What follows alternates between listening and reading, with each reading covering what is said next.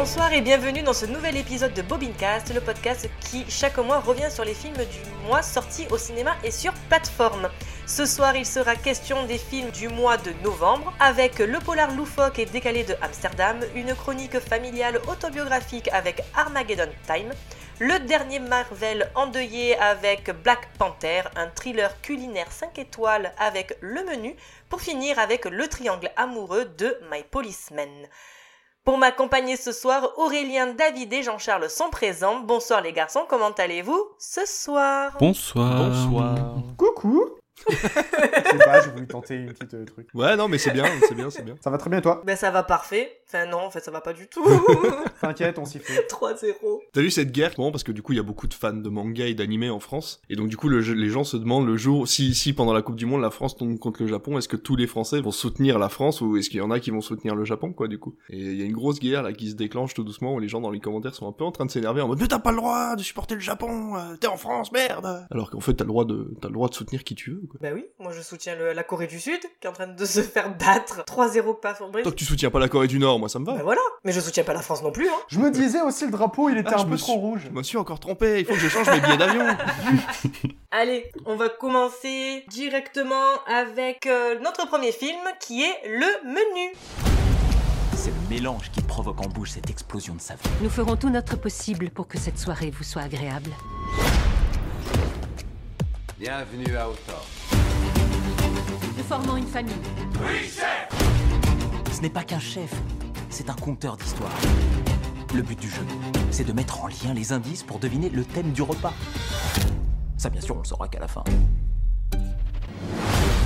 Ce menu. Les images, elles sont toutes en lien avec nous. La liste des invités. Comment ils les ont eus ? Ça sent pas bon.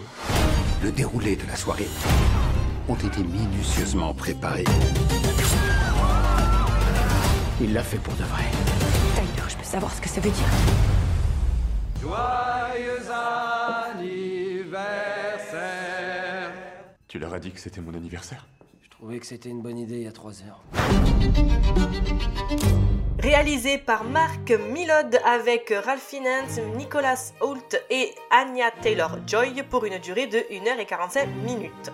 Un couple se rend sur une île isolée pour dîner dans un des restaurants les plus en vogue du moment, en compagnie d'autres invités triés sur le volet. Le savoureux menu concocté par le chef va leur réserver des surprises aussi étonnantes que radicales. Aurélien, tu es le seul à l'avoir vu. Allez. Est-ce que vous avez faim ? Parce qu'en sortant de ce film, vous n'allez pas avoir faim. Le menu, c'est très très particulier. C'est un style de film moins tensé sur le film avant d'y aller, plus tu vas l'apprécier, je pense. Il y a vraiment en fait un mystère, j'ai l'impression. Moi, j'avais vu la bande-annonce avant.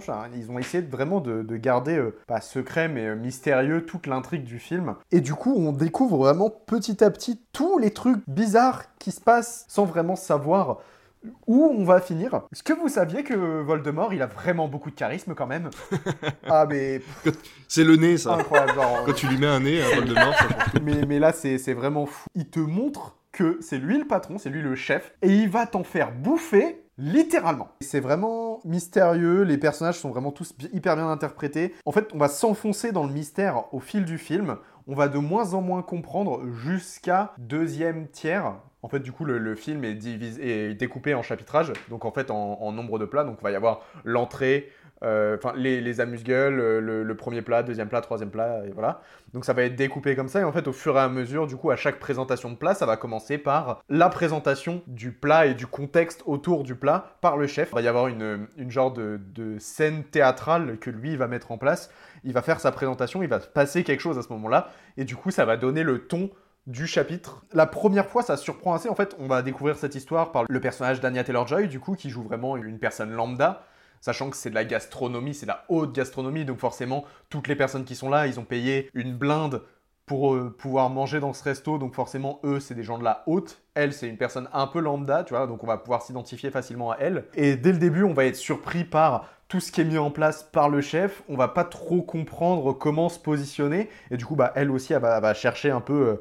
Qu'est-ce qu'il y a fou ? C'est quoi sa place là-dedans ? Quasiment la fin du deuxième chapitre, on va nous dire, à la fin, il va vous arriver ça. Donc vous avez tout le reste du film pour vous y préparer. Et on a beau avoir le reste du film, il y a quand même des choses qui se passent entre-temps qui vont nous faire nous dire est-ce que je suis vraiment prêt pour voir cette fin ? Dans sa réalisation et dans la manière dont c'est fait, je trouve que c'est vraiment hyper intéressant. On n'arrive absolument pas à comprendre, à décrypter en fait ce qu'il y a dans l'esprit du chef, mais on arrive quand même à voir des petites bribes de qu'est-ce qui va se passer juste après. Par exemple, il va se pencher vers un personnage, il va lui dire quelque chose, le personnage va partir, et on se dit « là je sais pourquoi ». Enfin, je sais qu'est-ce qu'il vient de lui dire, quoi. Vraiment, ce film, j'ai envie de rentrer dans les détails et pas en dire trop parce que j'ai pas envie de vous le gâcher, parce que vraiment, je trouve que c'est à découvrir. Il y a des petits moments un peu longs et pas forcément utiles, mais sinon, à part ça, j'ai trouvé le film vraiment hyper intéressant. Je suis sorti du truc en me disant « mais qu'est-ce que je viens de voir ? Waouh !» Bah on va aller au McDo, hein. Résultat, je suis rentré chez moi, j'ai fait une poêlée Picard à la poêle et j'ai mangé devant la gastronomie en PLS, la poêlée Picard. Oui, bah un bon. Juste pour rajouter, il y a une influenceuse, Amy LTR, sur YouTube, qui a fait une vidéo en partenariat avec Searchlight Pictures, où en fait elle est invitée dans un restaurant et elle va vivre un petit peu quelques expériences avec un mentaliste. Et c'était vachement intéressant et c'est une très bonne mise en bouche, je trouve. Donc voilà, juste avant d'aller voir le film, je pense que ça peut être pas mal pour chercher Amy LTR, Le Menu, et vous tomberez dessus. Donc du coup, on va continuer avec notre deuxième film, qui est Amsterdam. Nous avons un sérieux problème. Un homme a été tué. La police pense qu'on l'a tué. Et notre innocence doit être rétablie. Alors, écoutez-moi. Il a vu quelque chose. C'est pour ça qu'il a été assassiné.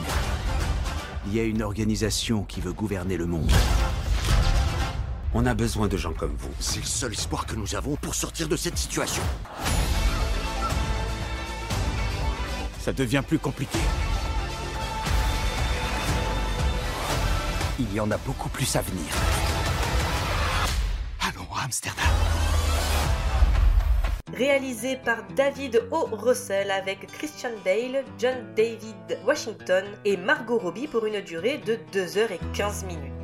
L'histoire de trois amis proches, un docteur, une infirmière et un avocat, dans les années 30, sont témoins d'un meurtre mais deviennent les principaux suspects et vont se retrouver au centre de l'une des intrigues parmi les plus secrètes et choquantes de l'histoire américaine. Je vais commencer, alors pour le coup, j'ai pas tellement accroché au film, moi. J'ai trouvé l'histoire et la réalisation assez brouillonnes. J'ai mis du temps à comprendre que c'était une histoire complotiste, qu'une organisation voulait mettre un dictateur à la tête du gouvernement américain. Un groupuscule d'extrême droit allemand. Voilà, parce que l'histoire se situe donc entre la première et la seconde guerre mondiale, du coup. J'ai pas compris, j'étais vraiment en dehors du film.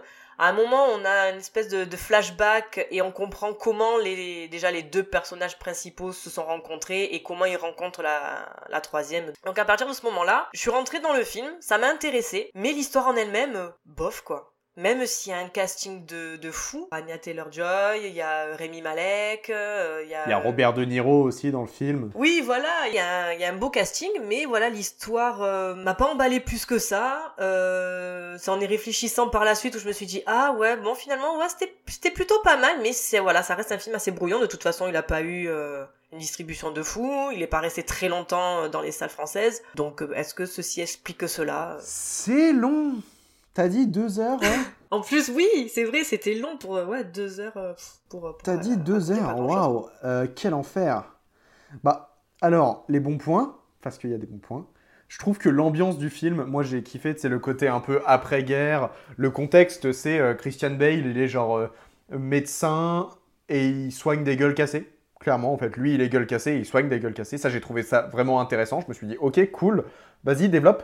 Et en fait, il développe pas du tout. Moi, ça m'a fait un peu penser à Au revoir là-haut. Ah oui, Au revoir là-haut. Voilà. Je me suis dit, vas-y, développe. Et en fait, on s'en fout. Le seul intérêt, c'est qu'on te dit, hey, il a la gueule cassée, il a fait la guerre. Voilà, tu retiens ça, on en reparle après. Et en fait, le film est brouillon de fou. Il est super long, il part dans tous les sens. Tu vois, moi, le flashback où, du coup, on découvre comment ils se sont rencontrés, je me suis juste dit, attends, je comprends pas, qu'est-ce qui se passe, c'est quand, d'où ? Je trouve que ça part un peu dans tous les sens, hop, ça revient, puis ça repart. Puis il y a des acteurs qui jouent pas bien. Hein. Genre, je sais pas ce qu'ils ont fait, mais genre vraiment, moi, la prestation de Rami Malek et de Anya Taylor-Joy, j'adore Anya Taylor-Joy, hein, je l'ai adoré dans Le Menu, j'ai trouvé exceptionnel. Mais alors là, les deux, ensemble, à un moment donné, je me suis dit, les gars, ça marche pas du tout. La relation qu'ils essayaient de montrer, inexistante, aucun lien, j'ai trouvé ça ignoble. Et pour le coup, tu vois, tu parles du fait que ça parle de la montée du nazisme et tout ça, il y a un truc qui m'a fait comprendre que c'était ça. Pareil, c'est à peu près la moitié du film, un peu plus tard même. C'est juste parce qu'il y a un mec qui a dû dire clairement « Oh, bah, il conduisait la voiture de Mussolini ». Oui. Avant qu'il prononce le nom, du coup, Mussolini, je me suis dit « Mais c'est un complot, pourquoi ?» Genre leur truc, la cinquième machin, c'est quoi ? Dites-moi plus. Je ne comprends pas. Il commence un peu à vouloir tout faire, sauf que bah il laisse des petites bribes un peu partout en fait de compréhension. Il t'explique rien et du coup à la fin, t'as tout qui se rassemble de manière un peu grossière. Bon, on m'a dit il y a Robert De Niro qui fait un discours. J'étais en mode oh bah ça va finir comme dans Joker. Exactement. Bah. Voilà, non, ça pédale dans la semoule et ça veut se rattraper sur la fin, sauf que ça rattrape rien. Oui, c'est ça. Parce qu'en fait, voilà, il faut savoir que Christian Bale et John David Washington se font accuser de meurtre qu'ils n'ont pas commis. Ah oui, voilà, parce qu'il y a Michael Shannon et il y a Timothy Olyphant en plus. Et il y a Taylor Swift. C'est pour ça que je dis qu'il y a un bon casting. Bon, après, Taylor Swift n'est pas une bonne actrice, faut pas non plus abuser. Mais il y a des bons acteurs.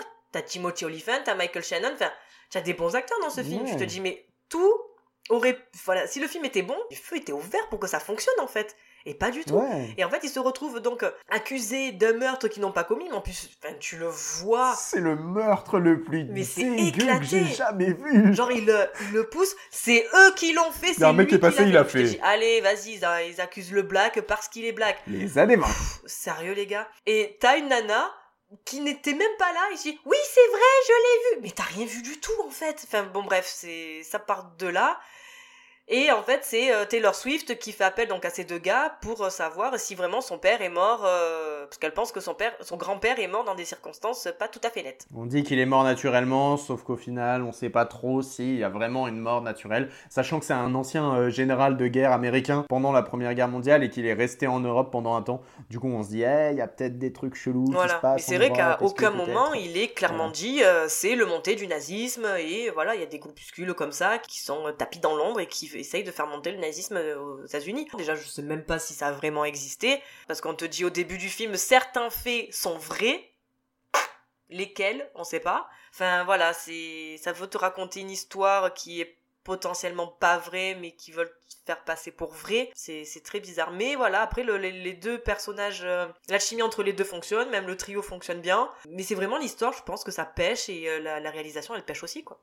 Là, tu vois, pour le coup, en fait, il y a plein de points à chaque fois dans le film où je me suis dit « Putain, ça, c'est intéressant, j'aimerais bien qu'ils en parlent ». Par exemple, au début, quand on découvre la rencontre entre les deux personnages principaux, on nous dit que, en fait, David Washington, il est dans l'armée américaine, sauf que, en fait, les autres régiments veulent pas que cette partie de l'armée porte des uniformes américains. Parce que, le racisme. Et je me suis dit, putain, mais ça, c'est intéressant, est-ce que c'est vrai ? À chaque fois que je me dis, ah, vas-y, ça, c'est une histoire qui m'intéresse, ça passe à autre chose. C'est juste ultra frustrant, je trouve. Puis, t'es juste à la fin en mode, raconte-moi un bon film, bordel ! Pour le coup, tu vois, je comptais aller le voir, genre, j'avais vu quelques semaines avant sa sortie. J'avais vu principalement le casting, en fait, et à la bonne moment, je dis, putain, ça me chauffe pas mal. Les semaines passent et tout. Je sais plus, je devais traîner sur Insta et des mecs qui sortaient des critiques, tu vois, sur le film. Et je me suis dit, putain, c'est sorti. Et genre, j'étais même pas au courant que ça sortait cette semaine-là. Et je me suis dit, attends, je vais y aller la semaine prochaine. J'ai regardé les programmes de mon ciné de la semaine d'après, il était déjà plus, quoi.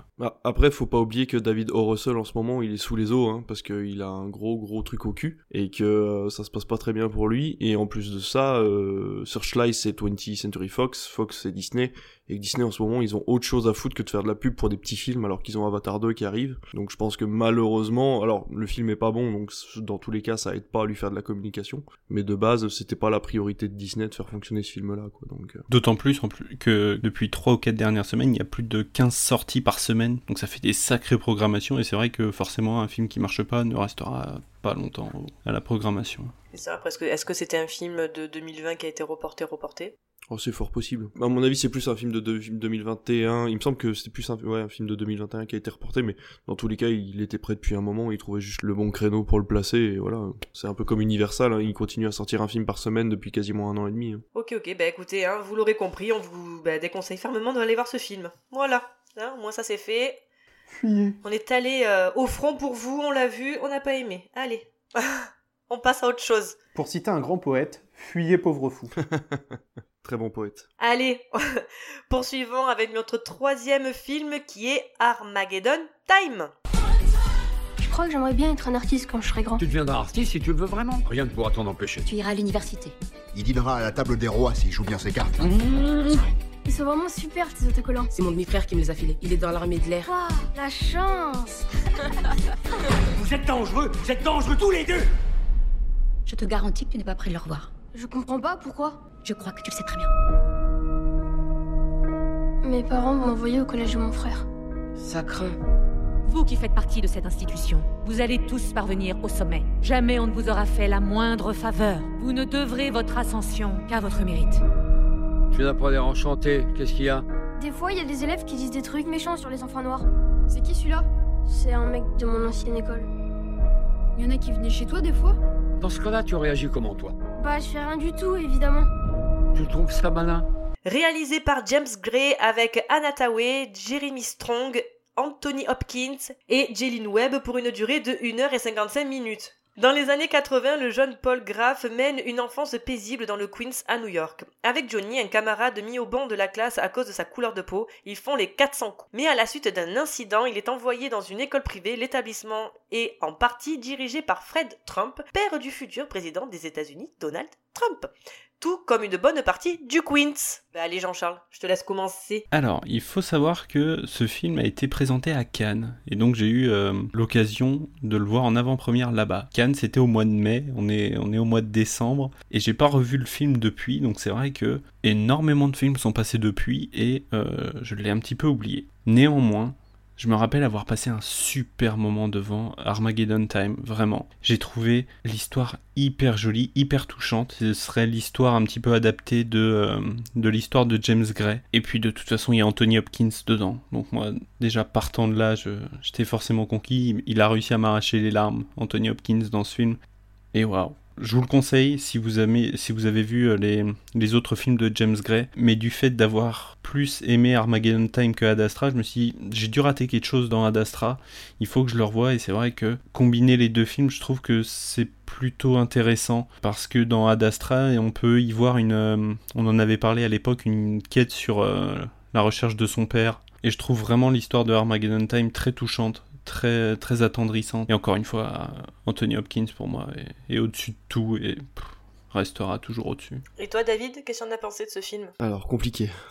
Compliqué parce que j'adore James Gray. J'adore ce qu'il a... Enfin, voilà, dans un dernier podcast, on a pu en parler, et c'est vrai que j'ai rattrapé The Lost City of Z et Ad Astra, que j'ai vraiment adoré. Et même si les thématiques sont les mêmes que dans Armageddon Time, c'est-à-dire la relation avec le père, les relations familiales, la recherche de l'âge adulte, etc. Là, on est ancré dans une réalité vraiment, voilà, qui est pas si loin que ça de la nôtre. Je crois que ça se passe dans les années 60, je crois, 60-70, c'est ça ? 80, je crois. 80 ? Ouais, plus 80, effectivement, c'est peut-être ça, ouais. Malheureusement, les thématiques abordées autour de sa relation familiale. Je trouvais ça déjà un petit peu déjà vu, et alors malheureusement, étant donné que j'étais un enfant relativement calme et on va dire qui aimait pas trop la bousculade et faire des conneries, le personnage du gamin m'a insupporté au plus haut point.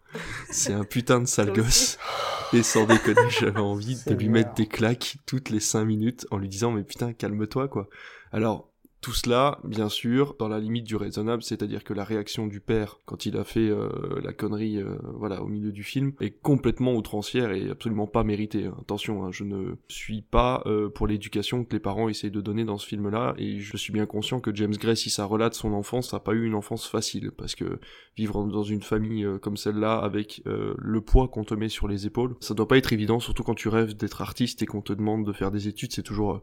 c'est des cycles, en fait, c'est des choses qu'on a connues, nous, qu'on connaît nos parents, et c'est ça qui me bloque un peu, c'est que je trouve qu'Armageddon Time ne raconte pas grand chose au fond. Il fait juste la vitrine d'une époque en fait que tout le monde a connue. Malgré effectivement Anthony Hopkins qui joue très bien, tous les acteurs d'ailleurs jouent vraiment très bien, j'ai adoré vraiment chacun des acteurs du film, mais moi la thématique ne m'a pas plus touché que ça. On en reparlera pour The Policeman. J'ai un peu l'impression que ouais voilà, encore une fois je vais me répéter, mais que ça fait un peu film vitrine quoi, c'est genre bah voilà ce qui s'est passé à cette époque-là, voilà comment c'était.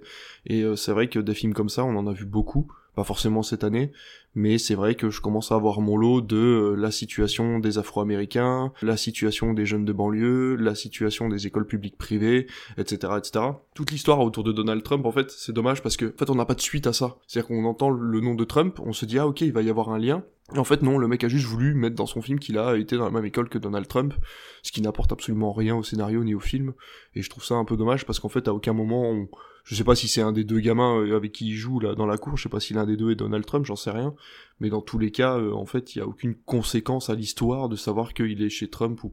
Ouais, je me suis dit pareil avec cette espèce de mèche de cheveux un peu roux là, mais en même temps, à aucun moment, il dit « Bah tiens, c'est mon père », tu vois, alors que plusieurs fois, le mec monte sur la scène, donc je me dis « Bon... » Il n'y a pas vraiment de conséquences à ça, c'est un peu dommage. Donc voilà, le film est bien. Je pense qu'il aurait mérité... Je ne dis pas comment je l'ai vu, mais je ne l'ai pas vu en salle. Il aurait mérité d'être vu en salle. Je pense que vraiment concentré sur l'écran, comme d'habitude, hein, c'est toujours pareil ce genre de film-là. Dès qu'on est devant un écran, dans une salle noire, avec un bon son et une bonne image, on est forcément plus concentré. Mais dans tous les cas, ça ne change pas les thématiques du film que moi je trouve vu et revu, quoi.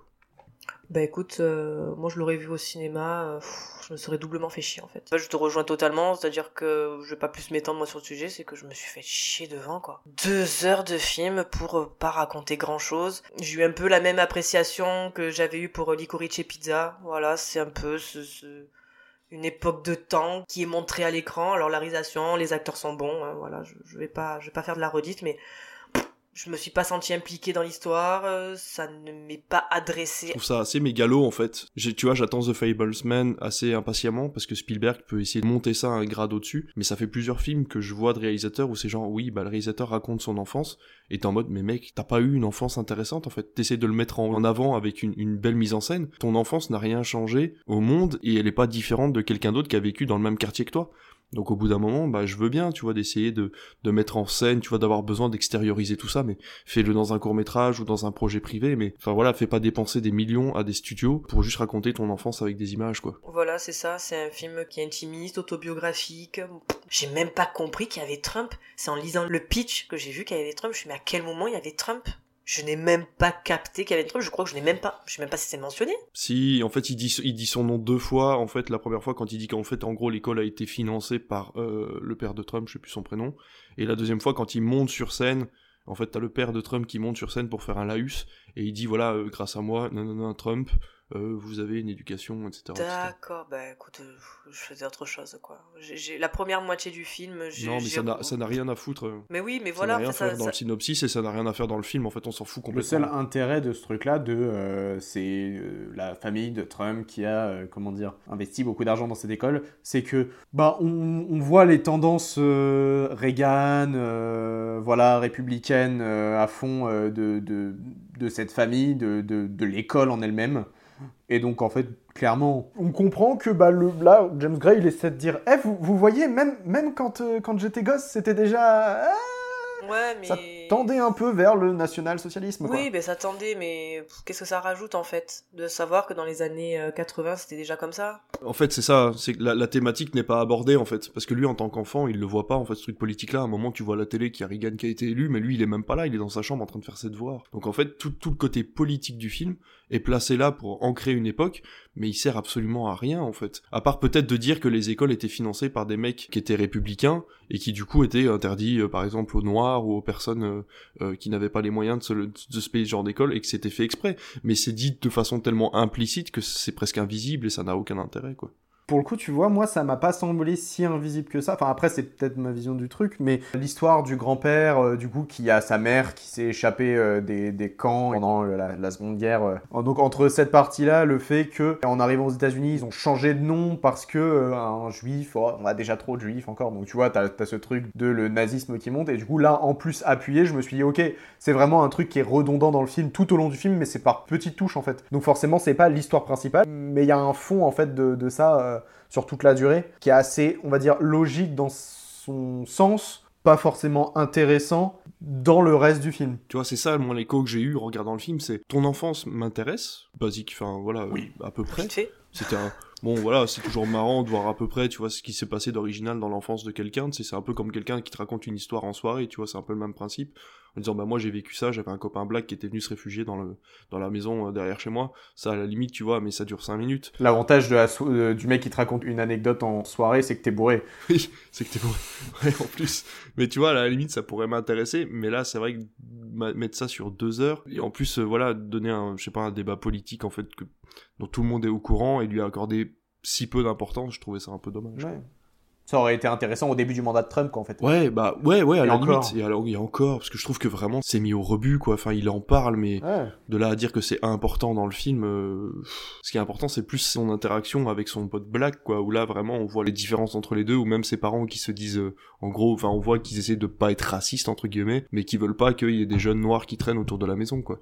Donc tu vois, il y a toujours ça, c'était ça, j'ai trouvé ça plutôt bien fait dans le film, j'ai trouvé la relation entre les deux personnages, c'était vraiment cool. Mais au final, à la moitié du film, en fait, ils le fréquentent même plus, donc tu dis, bon, bah ok, quel intérêt, quoi.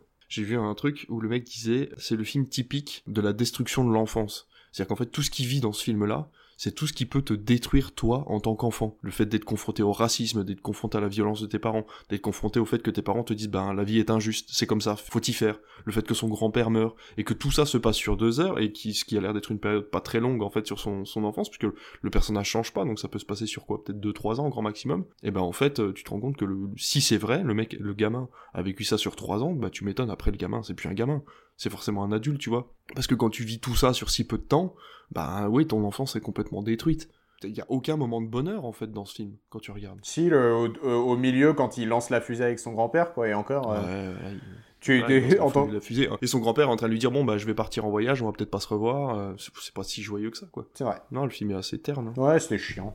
Pardon, mais vraiment, là, au bout d'un moment, il faut dire les termes. Non, mais... Moi, je me suis ennuyé. Je comprends que Jean-Charles, tu vois, il a eu une émotion, parce qu'en salle, avec l'ambiance du festival, peut-être un peu de fatigue et tout, c'est vrai que ça peut monter, tu vois, assez rapidement, d'être coincé dans la vie de ce gamin, en salle obscure, et te dire, ok, bah tu te prends ça en pleine tronche, bah ouais, forcément, voilà, il y a un truc qui doit monter à un moment ou à un autre. C'est vrai qu'avec le temps qui passe, nous, le film est sorti depuis un moment, on n'est pas dans l'effervescence d'un événement bien particulier, tu vois, ça fait forcément redescendre un peu les potards, quoi, donc j'aurais voulu vraiment être coincé avec le film pour voir un peu ce qui me fait ressentir, quoi. Oh, moi non.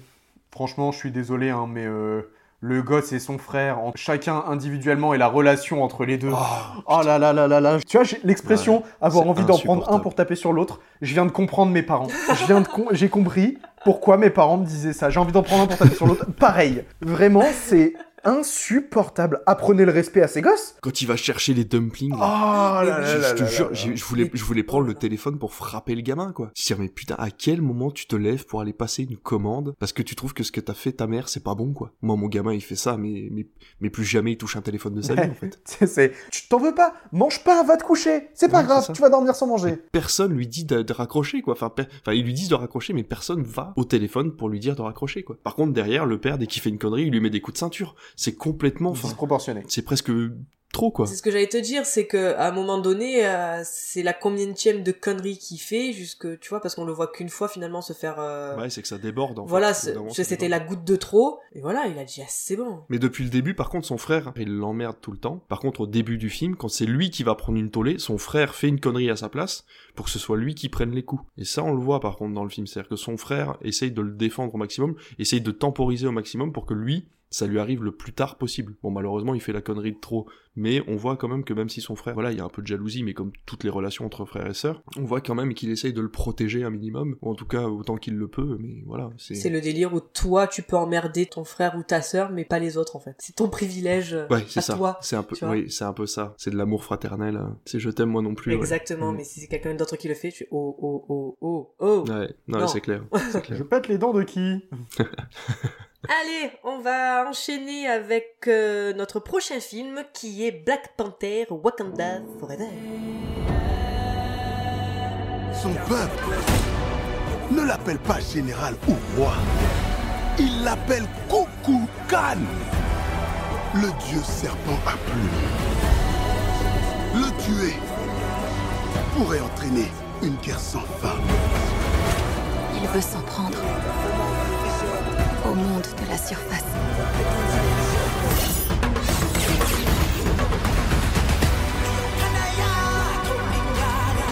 Nous savons ce que vous chuchotez.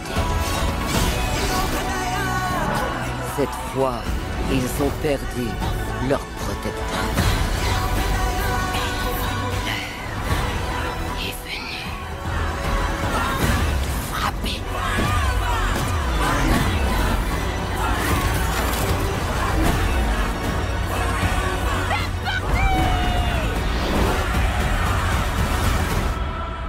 Réalisé par Ryan Coogler avec Laetitia Wright, Angela Bassett, Lupita Nyong'o et Winston Duke pour une durée de 2h45. Putain, mais plus ça va, plus ils sont longs ces films, c'est incroyable. Bon, il faut savoir qu'il y a 10 minutes de générique. Hein. Ouais, mais même... Ah, puis ils ont raccourci, c'était 3h Avengers. Oh, c'est vrai qu'il y a eu des Avengers de 3h. Bah, préparez-vous, il y a Avatar 3h15 qui arrive. Ouais, mais j'espère qu'ils vont faire un entracte. Hein. C'est bon, c'est Avatar, ça fait combien de temps qu'on n'a pas eu de film de James Cameron ? 12 ans. Et comme dirait James Cameron, vous me faites chier, de toute façon, vous arrivez à enchaîner 4 épisodes de série, alors vous n'allez pas me faire chier avec la durée de mon film. J'ai fait toute la saison 4 de Stranger Things en une journée. C'est bon. Ouais, mais le fait d'être calé chez toi, tu vois, c'est pas la même rythmique. Et puis t'as ce truc de épisode d'une heure, cliffhanger. D'un épisode d'une heure, cliffhanger. Ouais, quand t'es chez toi, tu peux te lever, tu peux mettre pause. Quand t'es au cinéma, tu dis ok, je suis parti pour 3h15. Quoi. Là, t'es coincé dans ton fauteuil. Alors, Black Panther, de quoi que ça parle ? Ben, ça parle de la reine Ramonda, Shuri et M'Baku qui luttent pour protéger leur nation des ingérences d'autres puissances mondiales après la mort du roi T'Challa. Alors que le peuple s'efforce d'aller de l'avant, nos héros vont devoir s'unir et compter sur l'aide de la mercenaire Nakia et d'Everett Ross pour faire entrer le royaume du Wakanda dans une nouvelle ère. Mais une terrible menace surgit d'un royaume caché au plus profond des océans, Talokan.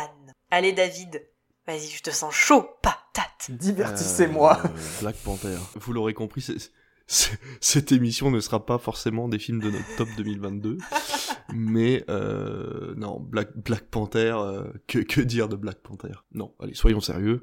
Dans les bons points, Black Panther, ce qui est bien, c'est que pour une fois, une autre nation que des blancs américains surfriqués et maîtres des productions américaines n'ont absolument aucune maîtrise sur ce film. C'est-à-dire que là, c'est des films qui ont été maîtrisés de bout en bout par des afro-américains, par des latinos, et ça se ressent parce qu'il y a une liberté d'expression, une liberté dans les dialogues, dans les références, enfin voilà, on sent vraiment que pour le coup, les populations majoritairement représentées au cinéma sont vraiment mis de côté, ça c'est chouette. Scénaristiquement, ça tient debout. Je trouve qu'avoir un méchant non manichéen, ça fait du bien. Il est vraiment à l'équivalent de Thanos, enfin voilà, de ce qu'on a vu dans Avengers, c'est-à-dire que, en fait, il a des bonnes raisons. Bah, finalement, voilà, quand tu dis, en fait, je suis un peu d'accord avec le méchant, c'est que c'est quand même pas si mal écrit que ça. Après, il y a malheureusement tous les défauts qu'on peut donner à un Marvel. C'est très très moche au niveau des effets spéciaux. La fin, je trouve ça vraiment très très moche sur le bateau. Le personnage principal, donc la sœur de T'Challa, je la trouve insupportable. Elle prend vraiment mauvaise décision sur mauvaise décision. Ça fait partie du personnage, ça fait partie de sa rédemption aussi. Il y a des beaux plans, il faut dire ce qu'il y a. Il y a des moments qui sont aussi très bien écrits. Des relations entre personnages, des dialogues, qui sont vraiment chouettes à entendre. Et voilà, le film est beaucoup plus posé que tous les autres films qu'on a pu voir chez Marvel récemment. On prend vraiment le temps de travailler les relations avec les personnages. Il y a un personnage qui sert à rien, c'est le personnage d'Ironheart. Je sais même plus son prénom. On fait même pas de référence à Tony Stark, je trouve ça complètement ridicule. Alors je veux bien faire des adaptations, mais à ce moment-là, oublier les premières phases juste pour que les fans puissent raccrocher les wagons ou alors puissent s'intégrer à l'univers Marvel sans devoir regarder les anciens films. Je suis d'accord, mais pas à ce point-là. Je veux dire, ça reste quand même ancré dans l'histoire d'Ironheart d'avoir pris comme modèle Tony Stark. Et Tony Stark, sa mort, il y a pas si longtemps, en fait, finalement. On en parle encore dans No Way Home. Pour recontextualiser, qui est Ironheart ? Ironheart, dans l'univers Marvel, en fait, c'est une jeune femme qui arrive à copier la technologie de Tony Stark pour se créer un costume qui ressemble, en fait, à la technologie de Iron Man. Et donc, du coup, elle se fait appeler Ironheart. Là, c'est une jeune femme qui débarque, qui est hyper intelligente, qui est à la fac. Elle se fait repérer par les gens du Wakanda, et les gens du Wakanda décident d'aller la chercher. Et en fait, à aucun moment, son costume ressemble au costume de Tony Stark. Son anneau central, il ressemble aussi un petit peu. Son intelligence aussi. Il y a vraiment tout de Tony Stark en elle. Malheureusement, à aucun moment on fait référence à Tony Stark. Mais voilà, encore une fois, c'est une adaptation. Il est très dur de trouver ça, enfin de dire que c'est un défaut du film, parce que voilà, il faut bien un moment que les gens puissent regarder les films sans avoir vu les 25 qui venaient juste avant. Donc voilà, autant de qualités que de défauts dans ce Black Panther, et j'ai beaucoup aimé la scène post-générique, qui n'est absolument pas là pour introduire quoi que ce soit, elle est juste là pour faire un dernier hommage à Chadwick Boseman et montrer que faut aller de l'avant et que c'est la vie, c'est un cycle, et j'ai trouvé ce moment vraiment très très très beau. C'est tout ce que j'avais à dire là-dessus, donc allez le voir quand même, ça vaut le coup, mais ça dépassera pas ce que vous avez vu chez Marvel ces derniers temps, quoi. Et c'est peut-être le deuxième moins pire film Marvel de cette phase 4. Le deuxième moins pire. Ah oui, il faut savoir que la phase 4 est terminée avec ce film. films. C'était qui le premier? C'était quoi les films de la phase 4? Il y a eu Shang-Chi, Les Éternels, Thor 4 et Doctor Strange du Multiverse of Madness. Et Spider-Man? Non, fait pas partie du... Non, Spider-Man ne fait pas partie du MCU. Ouais, mais si, il fait partie de la phase, si, il est dans les phases. Bah normalement non, parce que No Way Home, normalement, était toujours chez Sony, alors même s'ils intègrent les personnages, il fait pas partie de la phase. Je sais pas. Enfin bon, dans tous les cas, on peut intégrer No Way Home, ça change rien, mais voilà. En gros, c'est les 4 ou 5 films que vous avez eu sur cette phase-là. Ce que j'ai pas compris, c'est que dans cette phase-là, aucun méchant n'est introduit. Bah, c'est qu'ils sont en phase de transition. C'est un peu compliqué, en plus, parce qu'avec les séries et tout, il y a énormément de méchants qui ont été introduits, qui peuvent faire leur apparition dans les films, en fait. Là, ça commence à partir. Tu sais pas trop où tu vas, alors en plus, tu ouvres un multivers. Bon. Non, mais là, Black Panther, bah, Jean-Charles va en parler, mais Black Panther, faut le prendre comme il est. C'est-à-dire, ce qui est bien, c'est que vraiment, il y a un début, une fin, et à aucun moment, ça vient chercher les interstices avec d'autres films. Donc, en fait, tu peux aller voir Black Panther. Tant que t'as vu le premier, tu peux voir le 2, sans te dire que t'as loupé un film Marvel, et ça, c'est quand même cool. C'est ça, tu prends en compte que, entre les deux, Chadwick Boseman est décédé, et tu comprends vraiment l'entièreté du film. Là-dessus, il y a aucun souci. On va pas se mentir, 2h40, c'est vachement long. Je pense que le film aurait gagné à avoir une bonne demi-heure en moins, sans souci. Un pote est allé le voir avant moi et il m'a dit j'ai pleuré au début, au milieu et à la fin. J'ai dit ouais quand même. Le film commence et dès les 5 premières minutes je me suis dit putain pas déjà quoi. J'ai failli lâcher ma larme parce que vraiment, je trouve la scène d'ouverture assez lourde de sens. Et ensuite, t'as le générique Marvel. Il est refait uniquement avec des images de Chadwick Boseman. Et j'ai trouvé ça hyper touchant. Et il n'y a pas de musique. C'est dans le silence. En plus, il prend ça de plein fouet. Et ouais, je t'avoue que j'ai vu le truc apparaître. Je me suis dit, non, pas déjà, quoi. Sans déconner. Moi, je voudrais rajouter un truc au point positif que t'as trouvé. Moi, c'est la BO. Moi, j'ai trouvé vraiment la bande originale hyper marquante. Ouais. Il faut savoir pour la petite histoire que c'est Ludwig Göransson qui fait la bande originale. C'est celui qui est sur la BO de The Mandalorian, qui a fait Tenet et qui va faire Oppenheimer, le prochain Christopher Nolan. Et en tout cas, c'est vachement bien. Moi, j'ai trouvé les... Ah, bah il est avec Nolan maintenant. Bah, Nolan et Disney, du coup. Ouais, mais je crois qu'il y a eu une petite embrouille entre Nolan et Zimmer. Du coup, il est passé avec l'autre maintenant. Je crois, si je dis pas de conneries, je crois qu'il y a eu une petite embrouille. Bah, depuis Interstellar. C'est pas Junkie XL qui a fait une partie de la musique de Tenet aussi? C'est pas parce que justement, il a préféré partir sur Dune que de faire Tenet et mais je sais pas. Je sais que déjà on dit que c'est Hans Zimmer qui a fait Interstellar alors qu'il a un peu délégué ça. Désolé, je t'ai coupé, Jean-Charles. Pas de soucis. Non, moi, un des points négatifs que je trouve dans le film, en fait, on nous dit, voilà, Black Panther est mort. On n'aura pas d'autres Black Panther parce que Black Panther, c'était Chadwick Boseman. Et puis, on a la sœur de T'Challa qui arrive, qui trouve, voilà, la technologie, machin, qui met le costume et bim, c'est parti. Je trouve ça dommage de dire autant de fois, non, Black Panther est mort, on n'aura plus de Black Panther, machin, et de le faire revenir aussi facilement. J'aurais trouvé vraiment beaucoup plus intéressant d'avoir une construction à la Casino Royale. Casino Royale, c'est donc le tout premier film avec Daniel Craig, et donc au début de Casino Royale, il n'est pas James Bond. Et on va avoir toute cette construction tout au fil du récit. En plus de ça, on va nous rajouter la musique petit à petit, on va nous l'instaurer dans la tête au fur et à mesure du récit. Pour le coup, dans Casino Royale, à la toute fin, à la toute dernière scène, où on a le vrai thème de James Bond qui tombe, et on a vraiment James Bond qui arrive et qui dit « Mon nom est Bond, James Bond ». Et donc là, voilà...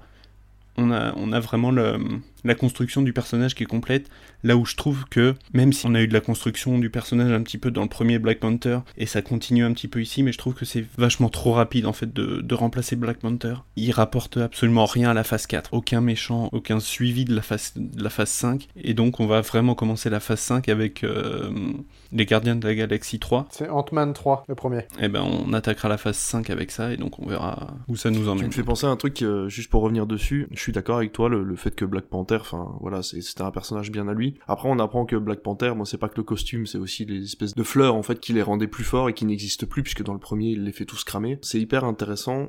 Bon, je suis désolé, on va spoiler, mais quand elle prend la plante, la personne qu'elle voit à ce moment-là, j'ai trouvé que vraiment, par contre, c'était hyper intelligent de lui montrer ce personnage-là, parce qu'en fait, un des rois du Wakanda essaie de prendre cette fameuse plante avant d'avoir la force, il voit ses ancêtres. Et ses ancêtres lui indiquent la voie. Et donc, tu rencontres forcément la personne qui te correspond le plus. Et le personnage dans Black Panther 2 voit le méchant du premier, en fait, qui est son cousin. Et qui lui dit, mais en fait, si on se voit tous les deux, c'est parce que toi et moi, on est pareil. On a la même philosophie. Et en fait, j'ai trouvé ça hyper intelligent, hyper bien fait. Et c'est surtout que ça rappelle qu'en fait, elle a sa propre personnalité et que c'est dommage le costume de Black Panther. Parce que, avec toutes les technologies qu'elle crée, les espèces de machines, les trucs, c'était hyper intéressant. Et en fait, à partir de maintenant, elle va être coincée dans le costume film de Black Panther. Elle va améliorer entre guillemets le costume, mais ça va rien donner d'extraordinaire quoi. Voilà, encore une fois, il y a eu des choix faits par Disney, ils ont été obligés de faire des choix malheureusement dû à ce décès. Bon, il y a des fans qui sont contents, d'autres non, mais bon, dans l'ensemble, ça tient la route. Et c'est vrai que c'est un des films qui tient le plus la route. Ce qui fait vraiment plaisir, c'est surtout d'avoir un film indépendant quoi. C'est-à-dire qu'il faut avoir vu qu'un seul film pour apprécier un film de chez Marvel, c'est quand même beaucoup plus satisfaisant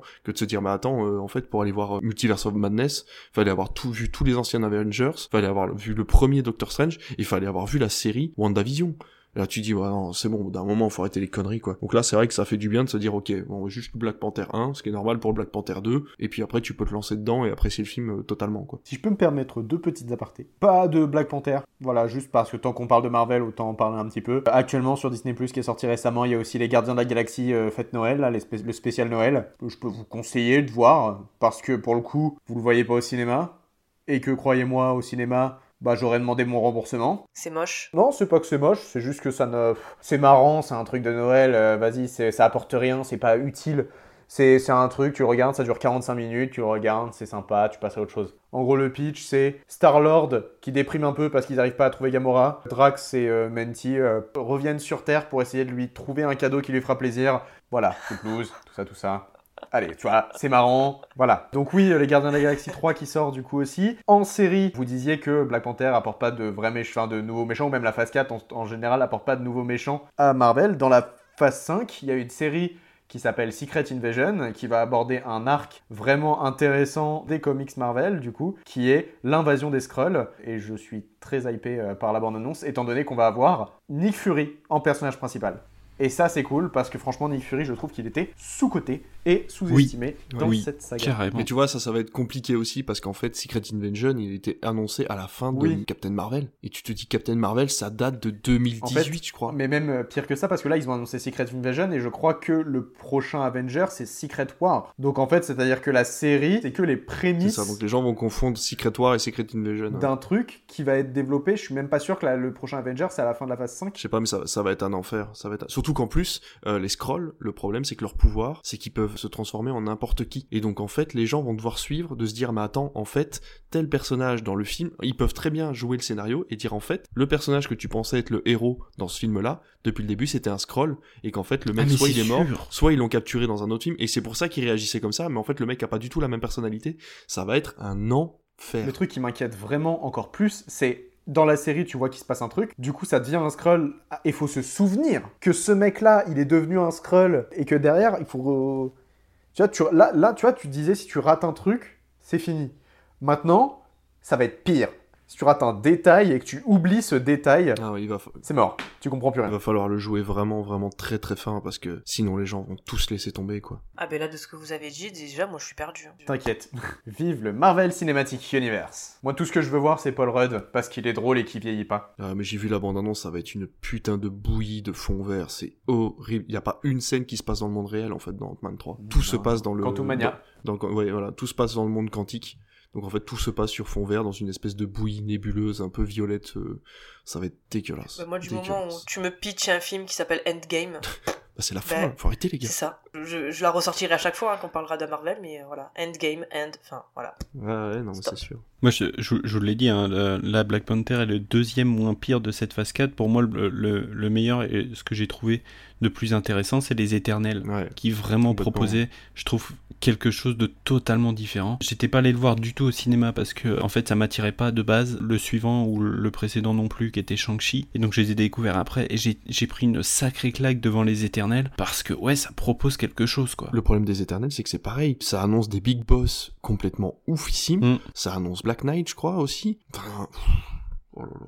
C'est pas dans celui-là qu'ils ont commencé à teaser Krang le destructeur... Krang, je sais plus. Non, ils ont teasé Blade et Black Knight. Ah, bah fin de la phase 5, Blade, le film. Ouais, voilà. Donc, non, mais c'est... Ils viennent de le recommencer au début, là, en plus. Avec Mahershala Ali. Oh là là, ah oui, il est trop bon pour le film. En gros, ils veulent te perdre. C'est le dernier qui survivra.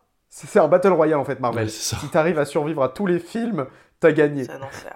Il y a des gens qui voient tout, hein. Il y a des gens qui ont tout vu, toutes les séries et tout. Moi j'ai laissé tomber.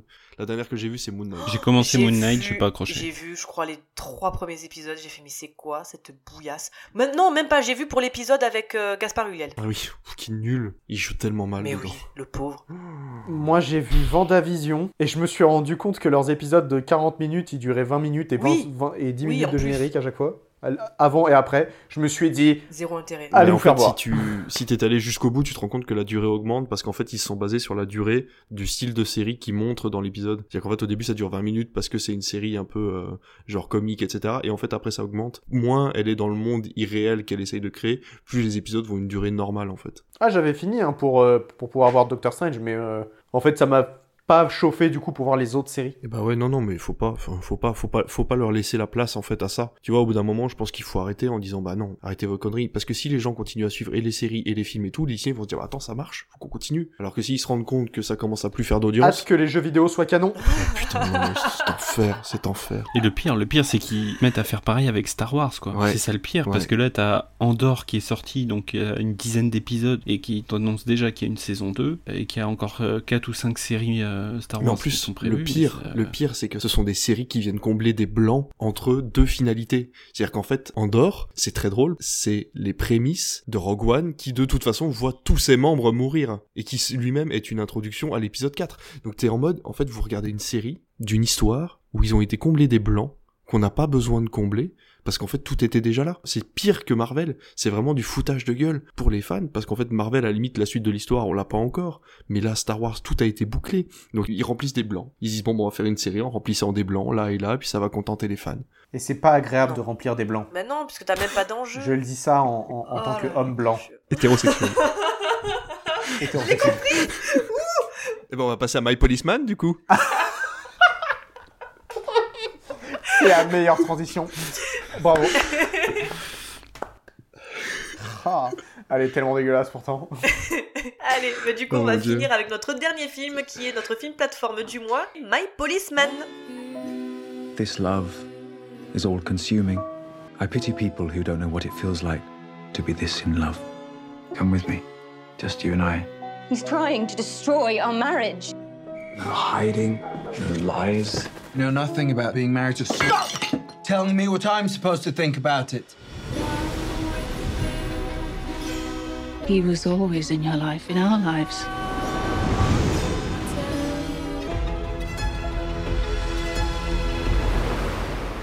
Film Prime Video adapté du roman du même nom de Bethan Roberts et réalisé par Michael Grandage. Hein, je vais bien le faire avec mon accent français. Grandage. Grandage. Oui, si vous voulez. Bon, comme tu veux. Avec Harry Styles, Emma Corrin et David Dawson pour une durée de 1h50. Putain, on aura fait que des films de 2h, quoi, c'est incroyable. Dans les années 50, à Brighton, au Royaume-Uni, l'institutrice Marian Taylor tombe amoureuse du policier Tom Burgess. Ce qui ressemble à une simple histoire d'amour se complique avec l'arrivée de Patrick Hazelwood, qui entame une relation secrète avec Tom, à une époque où l'homosexualité est toujours considérée comme un délit. 40 ans plus tard, Tom, Marion et Patrick vont avoir une dernière chance de réparer les dégâts et effacer les regrets du passé. Allez David, je te laisse commencer. Alors, donc pour revenir sur les mêmes thématiques Armageddon... Non, pas les mêmes thématiques. Pour revenir sur le même rendu que Armageddon Time, My Policeman parle d'un sujet dont on a entendu parler une vingtaine de fois, voire une trentaine de fois, tout dépend de ta culture cinématographique, qui raconte l'histoire d'un homme qui n'arrive pas à s'assumer en tant qu'homosexuel, et qui du coup se marie à une femme pour pouvoir cacher les apparences dans une Irlande où... c'est en Irlande, oui, c'est ça. Écosse. En Écosse, pardon. Ah, la Corée a gagné. Ils ont mis un but. Non, bah non, comment tu veux 4-0. Pff, c'était 4-0. Ils ont mis un but, ils sont pas fanny, c'est déjà ça. Je me suis dit mais c'est les huitièmes là, s'ils perdent, ils perdent. Ah oui, là ils perdent, c'est cuit, patate. Là c'est c'est cuit. Pardon. En même temps. Bon. Et donc qui se voilà, pour cacher les apparences dans une Écosse qui n'aime pas trop les homosexuels, qui lui a rendu d'ailleurs c'est illégal, je crois à l'époque dans les années 50. Donc voilà, on part d'un postulat qui est tout à fait classique, les acteurs jouent très bien. Ça prouve encore une fois qu'Harry Styles est un bon acteur. Je suis désolé parce que moi, je ne sais pas si Harry Styles est homosexuel ou hétérosexuel dans la vraie vie, mais en tout cas là, il a réussi à jouer l'illusion. Sur ce sujet quand même. Bah après il a le droit d'être ce qu'il veut, tu vois. Et vraiment là, pour le coup, il joue vraiment. Il est touche à tout. Il est tout à tout. Je l'ai pas. Il est tout à tout. Pourquoi il est tout à tout ? Il est touche à tout. Ah, il touche à tout. Ah oui, il touche à tout. Bah oui, là pour le coup, il touche à tout. Et donc voilà, pour dire que du coup, il joue très bien parce que à aucun moment j'arrive à situer le personnage et tout, et on sent qu'il est vraiment coincé entre ces deux personnalités là et qu'il essaye de cacher les apparences. Puis il aime bien cette fille, alors il sait pas s'il en est amoureux ou pas, mais en tout cas il l'aime bien et il a une belle amitié avec elle. Ce que le film apporte, c'est deux choses. C'est déjà de voir ce que ça a apporté à l'époque, ce qu'on pouvait gâcher comme vie, parce que là il gâche 3 vies. Il gâche la vie de ce policier, en fait, qui se cache de ce qu'il est. Il gâche la vie de cette femme, qui aurait pu avoir une vie tout autre que ce qu'elle a eu si ce mec-là avait été honnête avec elle. Ce qui est absolument, moi, qui me détruit complètement de l'intérieur, de me dire, mais cette femme-là aurait pu être complètement autre chose. Et ça gâche la vie de ce mec, qui lui ne se cache pas, mais qui malheureusement va se retrouver en tôle, parce que, bah, il a été amoureux d'une personne qui ne veut, elle, pas assumer ce qu'elle est. Et donc, en fait, ces 3 vies ont été complètement gâchées, et ils ont été obligés d'attendre 30 ou 40 ans avant de pouvoir remettre les compteurs à zéro, et c'est vraiment déchirant. Et je suis arrivé à la fin du film et je me suis dit merde, j'ai pas pleuré, j'ai pas eu de montée de larmes ou quoi, mais j'ai trouvé que le film était bien fait à ce niveau-là. Et surtout, ce qui est intéressant, c'est que c'est un film qui est sorti sur une plateforme, et que pour tous ces gens qui ont une plateforme et qui ne savent pas où aller, par où commencer, eh ben c'est toujours bien d'aller voir un film. Bah tu connais Harry Styles parce que t'es jeune, t'as 15 ans, tu connais Harry Styles, tu sais ce qu'il fait.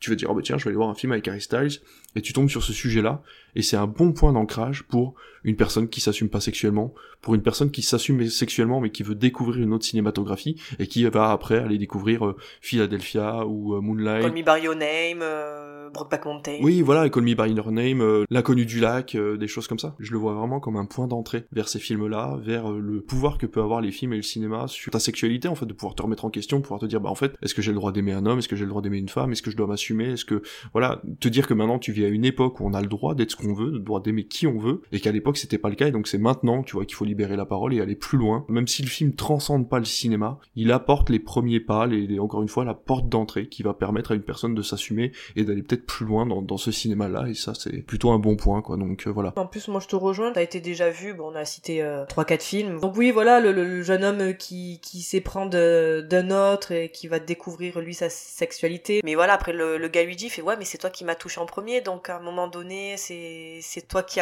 viens vers moi aussi, tu vois, d'un côté. Et puis j'ai adoré, tu vois, ce petit moment de t'as Harry Styles qui lui touche du bout du doigt le cou, et qui il y a ce même geste à la fin du film. Alors là j'ai craqué, moi je suis désolée, mais à la fin de là j'ai vu ça, je me suis dit bon ok, le film va terminer, allez ok. Je vois ce petit passage et je fais ah non, j'ai fondu en larmes, moi ça m'a touché. Ouais, la fin du film, moi le final pareil, moi ça m'a ému de voir cette femme qui ben voilà fait ce qu'elle aurait dû faire depuis des années, c'est-à-dire ben quitter son mari parce que ben elle est pas heureuse et qu'elle est restée avec lui parce que c'était dans les mœurs ben, de pas divorcer, de rester avec son mari, que ça se passe bien ou non. Et tu la vois, elle est libérée d'un poids à la fin parce que voilà, elle prend sa valise, elle se barre quoi. Et elle se dit que de toute façon, lui ne m'a pas aimée comme il aime ben Patrick. Moi j'ai envie de vivre ma vie, j'ai envie d'aller au théâtre, j'ai envie de voir des concerts, parce que elle est très dans le domaine culturel, alors que lui il est plutôt plan-plan à faire ses balades avec son yinche. Et voilà, et donc de voir cette femme à la fin qui est libérée d'un poids, et de voir ces deux amants en fait qui se retrouvent et qui s'enlacent entre guillemets,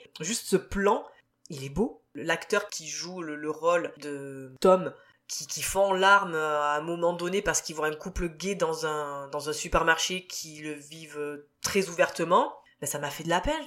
En fait, tu te dis, putain, mais là, il se rend compte de ce qu'il a raté, en fait, en ayant rejeté la personne qu'il aimait. Mais voilà, à la fin, quand tu les vois réunis, moi, franchement, j'ai pleuré, quoi. Et je m'y attendais tellement pas. En plus, c'est ça le truc. Je me suis dit, mais non, je vais pas pleurer pour ça. Eh ben, si. Moi, j'ai trouvé les scènes de sexe super bien tournées. Je sais pas pour vous. Je suis d'accord. Elles sont super sensuelles. C'était tendre, c'est pas vulgaire. Non, ouais. C'est pas du tout obscène. Très beau corps, Harry Styles. Très, très beau corps. Mais tu vois, j'ai vu Bro. Et il paraît qu'il est génial. Il est génial. Vraiment, c'est un très beau. Ça faisait longtemps. Bah, tu vois, on l'avait comparé. Et à juste titre, avant que je le voie, je l'avais comparé à comédie qu'avait pu faire Judd Apatow dans les années 2010. Ouais. Tu vois, cet humour un petit peu dans l'air du temps, en fait. Et là, je n'ai jamais vu un film aussi libéré sur ce que peut être un être humain, que ce soit homosexuel, hétérosexuel, trans, genre, enfin, tout, il y a tout dedans, tout, il est hyper complet. Et justement, les scènes sont... Alors, c'est fait exprès, mais elles sont très légèrement, enfin, pas très légèrement, elles sont beaucoup plus provocatrices que ce qu'on peut voir dans The Policeman. Voilà, justement, j'avais le point de comparaison, et j'ai trouvé ça très bien fait dans The Policeman, t'as raison. Ouais, c'est hyper tendre, hyper chaleureux, et il y a aucun malaise, en fait, dans ce qu'on voit, et j'ai trouvé ça vraiment très bien. Par contre, moi, j'ai adoré 2 petits bémols. C'est la partie à Venise, je l'ai trouvée un peu too much. J'aurais préféré qu'il n'y aille pas. Moi j'aurais préféré qu'il me la montre pas en fait, voilà. Qu'ils y aillent oui, mais ouais. qu'elle reçoit la carte postale en fait, et voilà, tu comprends en fait, tu comprends ce qui se passe. Voilà, alors ça fait avancer l'intrigue après, du pourquoi, du comment. Par contre, moi j'aurais voulu savoir ce qui se passe entre les 2 timelines. Que devient Patrick? Est-ce qu'il retourne, est-ce qu'il retravaille dans un musée? Que devient ce couple? Est-ce qu'ils ont des enfants ou pas? Mais étant donné que le livre a été écrit, à mon avis, par un des deux protagonistes, ils savent pas. Enfin, en gros, tu sais pas. En fait, c'est Patrick qui écrit le livre. Ouais. Et en fait, moi, ce que j'ai compris, c'est que, en fait, ils ont pas eu d'enfants. Du coup, ils ont vécu juste tous les deux. Dans un espèce d'ennui un peu pratique, quoi. C'est-à-dire que elle veut pas divorcer parce qu'ils ont été ensemble et que ça se fait pas, et que lui, il a jamais voulu prouver qu'il était gay, et donc du coup il est resté avec elle. Même à la fin, il lui dit, je peux pas vivre tout seul, j'ai jamais vécu tout seul, qu'est-ce que je vais faire sans toi? Et c'est là que, voilà, elle lui dit, mais si, en fait, tu te débrouilleras très bien tout seul, mais c'est juste qu'il faut que tu vives ta vie, quoi. En plus, t'es pas tout seul, puisque Patrick est là. Patrick, il est là à moitié à la fin, quand même. Patrick, il a pas vraiment chose, hein. Il est là. Aurélien, je crois que t'as pas le même avis, toi. J'entends ce que vous dites, je suis d'accord sur tous les messages que vous avez vus, que vous avez compris, voilà. Je peux les confirmer. Je vais commencer par les bons points. Tout d'abord, je vous ai déjà parlé de mon jeu du Pokédex. Alors, je vous explique le concept du Pokédex. Je trouve que dans les films, nous voyons beaucoup de formes féminines et très peu de formes masculines. On voit très peu de cul d'hommes, en fait. Du coup, je me suis amusé à faire un Pokédex, à savoir, je pointe du doigt quand on voit le cul d'un homme. Chris Hemsworth dans Thor 4, je sais pas, dans 50 Shades aussi, on voit le cul de Christian Bale. Grâce à ce film, j'ai pu ajouter Harry Styles, et j'en suis très content. En parlant de Harry Styles, je suis heureux d'avoir vu Harry Styles sortir d'un TARDIS. Oui! Ah oui, oh, c'est vrai! Mais j'ai tellement pensé à toi, j'ai fait « Oh, mais... » oh, c'est pour ça qu'à l'instant où t'as dit « C'est en Irlande », j'ai dit « Non, c'est en Écosse ». C'est vrai. C'est dommage qu'ils disent pas en sortant, genre j'aurais jamais cru que c'était si grand à l'intérieur, ça aurait été drôle. Ça aurait été incroyable. Moi vraiment, j'ai vu le truc, je me suis dit « C'est une ref? Est-ce que c'est une ref ?» Bon, on va dire que c'est pas une ref. Mais voilà, j'ai vu le truc, j'étais en mode « C'est là ! C'est lui !» Parce qu'en fait, ce qui m'a fait marrer, c'est qu'au moment de la sortie du film, j'ai vu des images sur Twitter de Harry Styles qui sortait du TARDIS, et c'était au moment où il y avait... qui sortait du coup d'une cabine de police bleue. C'est au moment où, en fait, on se posait des questions par rapport à la prochaine compagne du docteur, la personne qui va accompagner le docteur, donc c'est Jutigatois qui va prendre le rôle. Et à ce moment-là, j'ai vu ce truc, je me suis dit « Oh, Harry Styles dans Doctor Who !» Du coup, légère déception, mais je suis quand même un peu content. Troisième point positif, toujours sur Harry Styles. Dans tous les films que j'ai vus avec lui, hein, quand il s'énerve, mais j'ai l'impression que c'est mon père qui vient, qui m'engueule, et j'ai juste envie de dire « oui, pardon ». D'ailleurs, ça me fait penser à cette scène, quand elle lui dit « je crois que Patrick est homosexuel », et il dit « non, non, mais c'est bon, ressaisis-toi, et fous-moi la paix, quoi ». Et genre, cette scène, je me serais dit « jamais ça peut fonctionner », et putain, là, ça fonctionne. Il se pose, il la regarde en homme. La scène d'avant, tu vois, il était complètement à l'opposé de ça. Il se pose devant sa femme et lui dit « Non, c'est bon, maintenant, tu te calmes et tu arrêtes de croire à ces conneries. » Et boum, et j'étais vraiment surpris de me dire « Merde, j'aurais jamais cru que ça pourrait fonctionner, quoi. » Mais tu vois, pour le coup, là, quand il y a des moments où il s'énerve, et... genre j'ai revu cette scène de « Don't Worry Darling » où vraiment, tu sais, il s'impose et je me suis dit « Mais en fait, il a vraiment un talent d'acteur qui est vraiment intéressant. » Et du coup, ça m'a scotché, ça m'a remis dans le film pour le coup, parce que ça arrive un peu au milieu du film. J'ai trouvé qu'il y avait une grosse longueur au début, une grosse longueur au milieu. Et en fait, là, il y a ce truc-là qui m'a fait dire « Wow, attends, je suis en train de regarder un film, mais il joue bien, le con !» À part ça, je vais redire exactement les arguments que j'ai dit sur les autres films. Je l'ai trouvé longué pour pas grand-chose. C'est bien construit pour le coup. Le côté « on découvre d'abord » eux vieux, puis ça revient dans le passé. La construction, en fait, en parallèle des deux époques est vraiment bien faite. Mais oui, ça, je trouve que ça galère vraiment à faire monter la sauce. En fait, j'ai eu cette sensation de « faut faire rallonger pour que ça fasse 2 heures, pour que ça passe bien sur la plateforme ». Là où je trouve que certains passages sont pas utiles, comme vous disiez, Venise, il y a toute la partie sur... ça sert un peu le propos, mais où elle découvre que sa collègue est aussi gay, et du coup qu'elle lui fait tout un pitch sur c'est que ça change ta manière de nous voir, enfin de me voir, ou truc comme ça. Ça, oui, c'est intéressant et c'est utile, sauf qu'au final, en fait, ce discours-là, il sert à rien pour elle. Ça change pas la mentalité du personnage, et elle va quand même faire les actions qu'elle fait par la suite. Il aurait fallu qu'elle le fasse arrêter pour autre chose que son homosexualité, ça aurait prouvé qu'elle a changé de mentalité par rapport à ça, mais qu'elle veut garder son homme parce qu'elle est amoureuse de lui, tu vois. Mais là, vu qu'elle le fait arrêter pour homosexualité, vraiment, voilà, comme tu dis, elle a pas changé sa mentalité, et c'est ça qui est dommage. Moi, je pensais que ça allait être sa collègue, tu vois, qu'elle allait dire « Fais gaffe, ton mari, y a quelque chose qui va pas », parce que lors de la réception de leur mariage, elle le capte. Et moi, je me suis dit, si elle a capté, c'est que elle est du même bord. Mais du coup, en gros, moi, ce que j'ai retenu en sortant du film, c'est un peu ce que j'ai retenu aussi pour Armageddon Time. C'est bête, c'est à la fin, je me suis juste dit « Ouais ». C'est un film qui te raconte juste que c'était pas mieux avant. C'est ça. C'était pas mieux d'être noir avant. Là, c'était pas mieux d'être gay avant. C'est marrant parce que c'est un film pour les jeunes, mais ça devrait être un film de boomer dans ce qu'il essaie de transmettre en tant que mentalité. C'est-à-dire que bah vous voyez comment vous étiez il y a 20 ans, c'était pas cool quoi, tu vois. En fait, tu sais très bien que les gens de 50-60 piges, soit vont pas le voir, soit quand ils vont le regarder, vont pas se sentir concernés. Mais en même temps, ça servait à rien d'en faire un film choc non plus, parce que c'était pas là pour ça. Là, ça raconte vraiment l'amour de trois personnages, de cette espèce de triangle amoureux qui est hyper intéressant à regarder, mais qui malheureusement ne va rien apporter je vais pas dire au cinéma, parce que c'est pas sorti au cinéma, mais... Voilà, à notre cinéphilie, on va dire. En tout cas, moi, je suis contente de l'avoir vu. Voilà, ça le confirme petit à petit dans son rôle d'acteur. La prochaine fois qu'on le verra, c'est dans Gardiens de la Galaxie. Ah, il revient ? Eh ben oui. C'est confirmé. Après son apparition éclair dans Les Éternels, Harry Styles reviendra dans le MCU en tant que héros. Mais on le voit, c'est dans la scène post-générique, on le voit vraiment genre 20 secondes. Ah ben voilà, donc la prochaine fois qu'on le verra, ça sera dans un Marvel. Youpi ! Est-ce qu'on est happy ? Oui. Dans le seul Marvel que j'ai aimé de la phase 4 des Éternels, t'as Richard Madden, Madong Seok, qui est celui qui donne des grosses patates à tous ses ennemis, et c'est deux acteurs que je kiffe, et dans le film, tu vois, ils m'ont pas déçu. Oui, mais ça remonte pas la pente du film, je veux dire, j'adore Benedict Cumberbatch, et ça empêche pas Doctor Strange de pas être foufou, quoi. Bref, on revient à Marvel encore. Putain, mais c'est vrai, faut qu'on arrête, hein. Faut qu'on arrête, putain. Non, mais faut juste... Je pense qu'on va... Venez, on parle de DC. On va prohiber Marvel dans l'émission. Parce on va faire une cagnotte, c'est-à-dire que le premier qui parle Marvel, il met 1€ dans la cagnotte.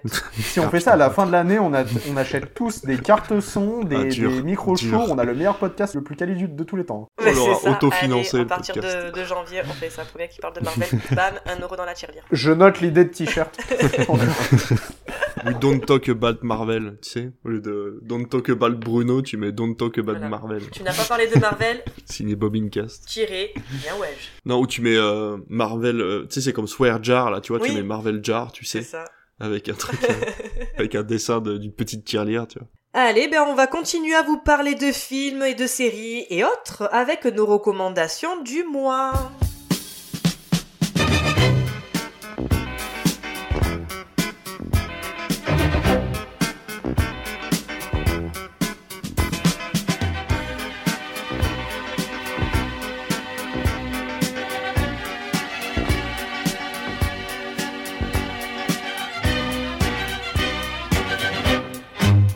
Allez Jean-Charles, qu'est-ce que tu nous recommandes pour ce mois de novembre ? Eh ben moi ça va être une série mais hyper courte. Vous en aurez pour 1 heure maximum parce que cette série se compose de 3 épisodes de 20 minutes. Ça s'appelle Road to Monza. C'est disponible sur MyCanal et sur YouTube. C'est tout simplement Julien Febvreau, le commentateur de la Formule 1, qui a été invité par Alpine pour conduire une Formule 1, une expérience de malade, vraiment. On connaît déjà toute la passion de Julien Febvreau pour son sport favori, la Formule 1, et ça se ressent absolument dans cette série, c'est tout simplement brillant. Le gars, à chaque fois qu'il parle, tu sens qu'il est passionné. Il va faire des rencontres incroyables dans cette petite série. C'est 3 épisodes de 20 minutes, le 3e épisode, il rencontre un ancien pilote de Formule 1, un ancien champion du monde qui va lui dire cette phrase où en fait Julien s'apprête à monter dans la Formule 1 pour la première fois de sa vie, tu vois. Il fait « Ah là là, je suis anxieux, tu vois, j'ai le stress et tout », et le pilote qui arrive derrière et qui fait « De toute façon, si tu n'avais pas ce stress, ça veut dire que c'était pas le rêve de ta vie ». Juste entendre ça d'un champion du monde, tu vois, ça doit être incroyable. Et donc on suit son aventure en fait, des premiers tests pour savoir s'il peut conduire la Formule 1. Il va passer d'ailleurs par une Formule 4, je crois, à un moment. Et donc voilà, et puis à la fin, il conduit cette Formule 1, le rêve de sa vie, il sait que ça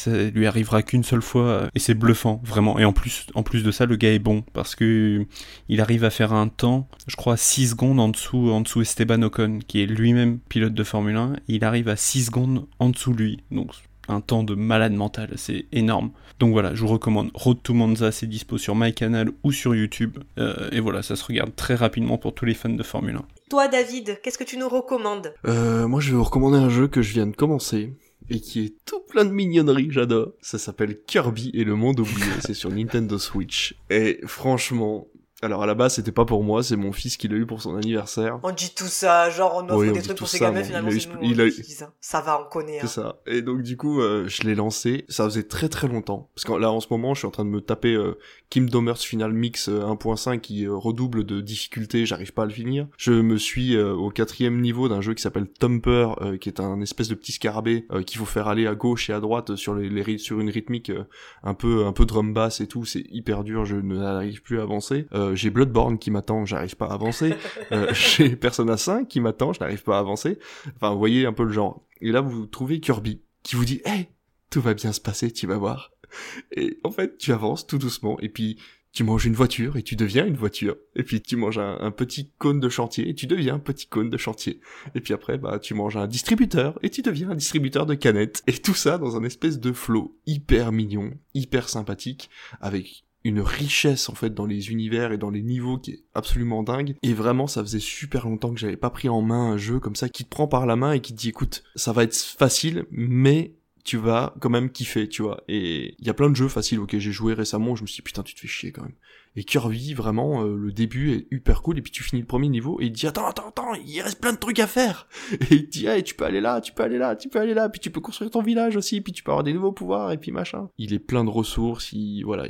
Pour l'instant, j'ai pas fait grand chose, j'ai fait genre un monde et demi, et puis deux stages bonus. Et donc, voilà, ça fait plaisir, en fait, de pas être dans un jeu, soit qui te lâche comme ça dans la nature en te disant, bah, débrouille-toi, ou d'être face à un jeu où la difficulté va crescendo et que t'arrives plus à avancer, au bout d'un moment, t'es obligé d'aller XP pendant 2 heures pour pouvoir avancer dans le jeu. Donc voilà, non franchement Kirby, le monde oublié, que vous ayez 3 ou 33 ans ou 77 ans, ben foncez parce que c'est vraiment un pur plaisir de jeu. C'est dispo sur quelle console ? Sur Switch. J'avais testé la démo sur la console de mon neveu, et pour le coup, tu sais, à un moment, j'étais comme ça, je fais, attends, faut que j'appuie sur quelle touche, je suis perdu. Mon neveu, il a 5 ans, il a pris la console, il fait, attends, regarde, il a commencé à partir dans tous les sens, j'étais en mode, oh, ça y est, je suis vieux. Tu sais, j'ai eu ce truc de waouh. Attends, mais normalement c'est moi qui fais ça avec mes parents. C'est chaud. Hein. Et ben en fait, j'ai eu la même chose parce qu'en fait mon fils avant de partir, il me dit ah à Kirby après le premier monde, et ben on peut faire ça, et du coup j'ai fait évoluer mon personnage. J'ai pris défense de feu niveau 1. Donc du coup je finis le même niveau que lui. Non mais oui c'est ça. Et donc je finis le même niveau que lui. Je vais dans le village où t'es censé pouvoir faire évoluer tes pouvoirs. Et là. Impossible de trouver le truc qu'il a fait en fait, et je ne sais toujours pas parce que du coup j'ai pas eu le temps de lui montrer, il m'avait pas eu le temps de me montrer non plus, et en fait il a réussi à faire un truc que je n'arrive pas à faire dans le jeu, et je sais pas où il a été chercher ça, et donc du coup je me retrouve comme un con, tu vois, à me dire mais je suis pas plus débile qu'un enfant de 9 ans quand même, sans déconner. Et en fait non, je sais pas. Donc voilà, Kirby le monde oublié, c'est vraiment chouette, et foncez parce que je crois plus il est d'occasion maintenant, il est plus très cher, il doit être à 30 balles d'occasion. Pour le coup j'ai préféré acheter Pokémon, c'est un jeu que je connais, tu vois, la mécanique je connais bien. Donc. Apparemment il est éclaté, hein. Oui et non. Ouais, il paraît qu'il est éclaté au sol, ouais. Enfin, graphiquement. En vrai de vrai, certes, visuellement, il est pas beau et il est un peu buggé. Bon, là, ça vient d'être corrigé avec une grosse mage. Le gameplay et toute la mécanique de jeu est super intéressante et c'est une révolution pour un Pokémon. C'est exceptionnel. Bah écoutez, moi, on va partir à l'opposé, c'est-à-dire que moi, c'est pas du tout marrant de ce que je vais vous parler. Je vais parler d'une série... Coréenne. Taïwanaise. Oh, on innove. Bon, on va pas très loin. Hein. Bah, Taïwan, quoi. Oui, mais on reste dans le même secteur, tu vois, je m'étonne pas trop. Faut pas abuser non plus. Donc oui, c'est une série taïwanaise, dispo sur Netflix, de 10 épisodes qui varient entre 40 et 50 minutes. Et la série s'appelle More Than Blue. Le pitch, c'est on va vivre en fait pendant ces 10 épisodes aux côtés de Kay et de Cream, tous les deux orphelins, Kay ayant été abandonné par sa mère lorsque son père est décédé d'un cancer, et Cream qui a perdu ses parents dans un accident de voiture. L'un est producteur de musique, l'autre est parolière. Kay, en fait, tombe amoureux de Cream lorsqu'ils se rencontrent donc pour la première fois au lycée, mais Kay apprend qu'il est atteint d'une leucémie. Ça c'est con. Ça, c'est hyper gay. C'est super gay, ouais. C'est joyeux comme tout. Because I'm happy. Et donc il apprend qu'il lui reste très peu de temps à vivre et il va alors tout faire en fait pour trouver un homme bien pour Cream. Un homme qui pourra s'occuper et prendre soin d'elle lorsqu'il ne sera plus là, sachant que la plus grande crainte en fait de Cream est de se retrouver seule. Comme elle dit au début, bah, ils forment une famille alors qu'ils viennent à peine de se rencontrer. Après ce pitch, est-ce que j'ai besoin de préciser que j'ai fondu en larmes dès les premiers épisodes ? Ah bah alors tu m'étonnes avec un sujet pareil. Voilà, non. C'est-à-dire que d'entrée, tu sais que la mère en fait abandonne son fils, mais littéralement, elle se casse. Et voilà, lui apprend qu'il a la leucémie, il hésite à en parler à sa mère, il l'évoque plus ou moins, et tu vois que la réaction, ben, c'est pas celle escomptée. Et qu'au bout d'un moment, mais en fait, en plein café, elle lui dit « Non mais je me casse en fait, débrouille-toi, t'as la maison, si tu vends la maison, tu peux te débrouiller avec tes études et tout, tu te démerdes. » Et j'ai regardé ça dans le train, et j'étais à ça de chialer dans le train. Donc je me suis dit « C'est mort, je ne regarde plus cette série dans le train, je le regarde peinarde chez moi le soir. » Sur la semaine, j'ai regardé un épisode tous les soirs, tous les épisodes j'ai chialé. Et en fait, tu apprends que la démarche qu'entreprend Kay, perso, moi j'ai pas pu supporter, c'est-à-dire que tout ce qu'il fait, et en fonction de Cream, c'est-à-dire qu'il ne va absolument pas lui dire qu'il a des sentiments pour elle, il va lui éviter de lui montrer une quelconque affection, mais tu sais que lui il l'aime, tu sais que elle l'aime, Et lui, il fait rien, en fait. Elle lui met, tu vois, des petites phrases genre « Ah, un homme, ça serait bien comme ça. Ah, mais tu vois, il lui envoie des petites piques, genre pour savoir et avoir ses réactions à lui. » Et lui, il sait, mais il fait rien. Et tu fais « Mais pourquoi tu fais rien ?» Et c'est en fait, c'est ce truc, tu vois, de te dire « Mais putain, tu passes quand même à côté de quelque chose et, ça fait de la peine, autant pour elle que pour lui. Mais tu sais que lui, il veut pas lui faire de la peine. Donc, ben, il va pas vers elle. Et elle, ben, tant bien que mal, ben, elle va quand même aller vers lui, mais elle a sa vie aussi, donc elle se dit, bon, ben, s'il me rejette, c'est qu'il veut pas de moi, mais non, il veut de toi, tu vois. Et toute la série, en fait, c'est ça. Donc, en fait, c'est vraiment l'un des plus beaux et meilleurs dramas que j'ai regardé. Franchement, c'est bouleversant dès le premier épisode. Chez la série, elle évolue sur deux temporalités, puisqu'il y a un producteur à notre époque qui va chercher, avec l'aide de son assistante, à retrouver les droits d'auteur d'une chanson, écrite et composée donc par Kay et Cream, et ils vont faire la rencontre, en fait, d'un dentiste et d'une photographe. Tous les personnages que l'on va rencontrer vont faire face à de nombreuses épreuves qui ont un lien en plus entre eux. Ça fait chialer, quoi, vraiment ça fait chialer. Et voilà, donc c'est une série vraiment que je vous conseille de regarder dans le calme. C'est ma série du mois de novembre, ça s'appelle More Than Blue et c'est une production Netflix. Je suis pas sûre de regarder ça tout de suite. Non, il faut être accroché, hein, il faut être accroché. Mais voilà, j'ai une pote, je lui ai conseillé, et elle a pas eu du tout le même ressenti, donc voilà. Une pub Intermarché me fait pleurer, donc vous voyez mon degré émotionnel, hein.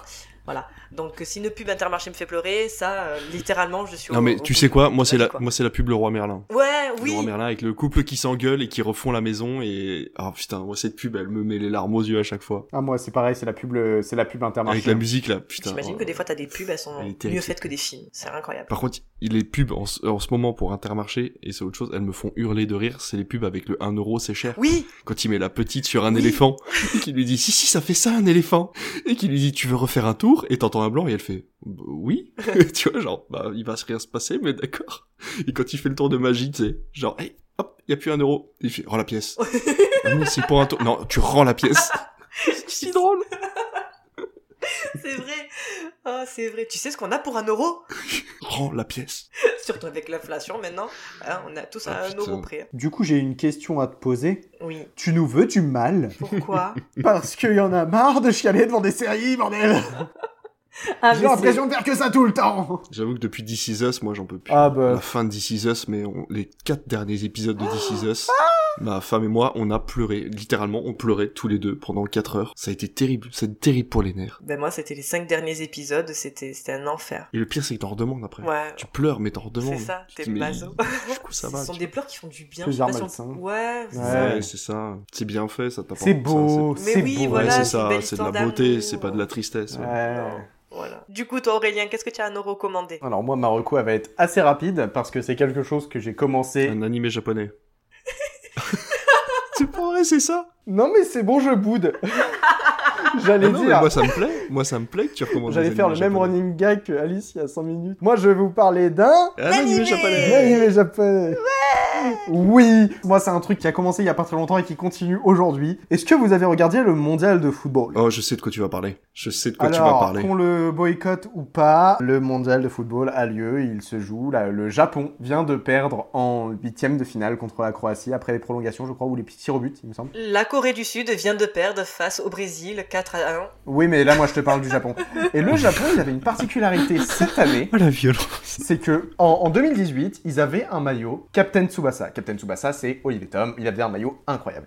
Et en ce moment, le manga qui cartonne au Japon, ça s'appelle Blue Lock. Et ça parle de football. Et donc, cette année, ils ont le maillot de Blue Lock. Et ça, c'est ouf. Blue Lock, qu'est-ce que c'est? Blue Lock, c'est simple. En fait, ça commence après 2018. En 2018, le Japon s'est fait sortir de la Coupe du Monde. Les recruteurs de l'équipe nationale du Japon font un constat, c'est-à-dire qu'il n'y a pas de grands joueurs de football au Japon. Et c'est pour ça qu'en fait, face aux footballeurs européens ou américains du Sud, ou africains, ou du reste du monde, quoi. Ils n'ont pas de leader, ils n'ont pas d'image pour montrer « c'est lui le meilleur, c'est lui notre joueur, il faut qu'on soit fort ». Et donc, ils ont lancé le programme Blue Lock. Blue Lock, ça consiste en « on prend tous les meilleurs joueurs de football de U20, à peu près, on les met tous ensemble dans un camp d'entraînement, et on fait un immense battle royale pour savoir lequel sera le prochain attaquant de l'équipe nationale. Incroyable. Et c'est ça qui est fou. Vous voyez, là où au contraire, on aurait dit on va récupérer tous les meilleurs joueurs de chaque équipe, on va faire une équipe, on va les souder, on va les entraîner ensemble et on va en faire une putain d'équipe qui va gagner la prochaine Coupe du Monde. Là, on fait non. On va prendre 300 attaquants partout dans le pays, on va les mettre au même endroit, on va les classer par ordre de force et on va leur dire maintenant, vous êtes tous les uns contre les autres. Et on veut juste un joueur. Parce que vous voyez, là, actuellement, vous avez tous une mentalité potentiellement de « faites la passe pour assurer le but ». Sauf que tous les plus grands joueurs du foot au monde, ils ont pas cette mentalité-là. Ils sont en mode « moi, je vais marquer parce que je suis trop fort ». En gros, là, vraiment, je vous résume le pitch de l'épisode 1 pour pas déborder. Mais en gros, c'est ça. Ils les mettent tous dans un seul et même endroit et ils leur disent « eh ben maintenant, Hunger Game, que la force soit avec vous. » Que le sort vous soit favorable. Et puis ce sort vous être favorable. Voilà. Clairement. Et j'ai trouvé ça vraiment intéressant parce que c'est un traitement du football en fait qui est assez différent, même du sport en général qui est assez différent de ce qu'on voit d'habitude. Alors que c'est quand même un shonen, le personnage il se retrouve via ses conditions physiques et sa puissance globale et même sa vision du jeu, il est je crois dernier en fait ou avant-dernier de la liste des 300 joueurs. Donc forcément lui il dit non, ça peut pas finir comme ça, sachant que oui s'ils perdent ils auront plus accès en fait à l'équipe nationale de toute leur vie. C'est soit c'est maintenant, soit c'est jamais. Donc on leur pose l'ultimatum au début, soit vous venez pas. Et donc on a un personnage principal qui est en mode moi je veux gagner, j'en ai marre de la jouer collectif et de perdre. Donc là je veux jouer perso et je veux gagner. Et donc lui on est vraiment sur ce gars qui va monter en puissance comme tout shonen basique. Actuellement si vous voulez savoir, je sais pas à quel tome on en est, sur Crunchyroll on en est à l'épisode 9. Me semble-t-il, c'est ça, 9. Je vous conseille fortement de regarder ça, sachant que c'est de saison, j'ai envie de vous dire.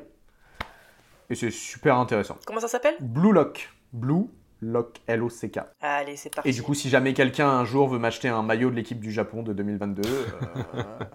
C'est vrai qu'en plus, ils sont stylés, les maillots. Ah, ils sont super beaux. Hein. Moi, je veux le numéro 9 de la Corée du Sud. Mais je crois qu'en gros, ouais, ils font souvent ça en mondiaux. Il y a une année, du coup, c'était Captain Tsubasa. Je crois qu'avant ça, c'était One Piece, la référence. Ah oui, d'accord. En gros, tous les ans, il y a plein de... Ils font une référence à un manga populaire sur leur maillot. Eh ben, c'est cool. Et puis là, c'est vraiment un carton en ce moment. Bah.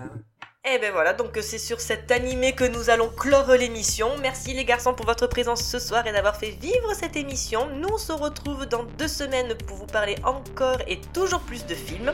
Retrouvez-nous sur Instagram, Twitter et n'hésitez pas à rejoindre notre Discord. Si le podcast vous a plu, n'hésitez pas à le noter sur Apple Podcasts, Spotify ou Podcast Addict en laissant un joli commentaire et partagez un maximum si vous l'avez apprécié. Bisous et bonne soirée. Bonne soirée. Salut. Bisous. Ciao.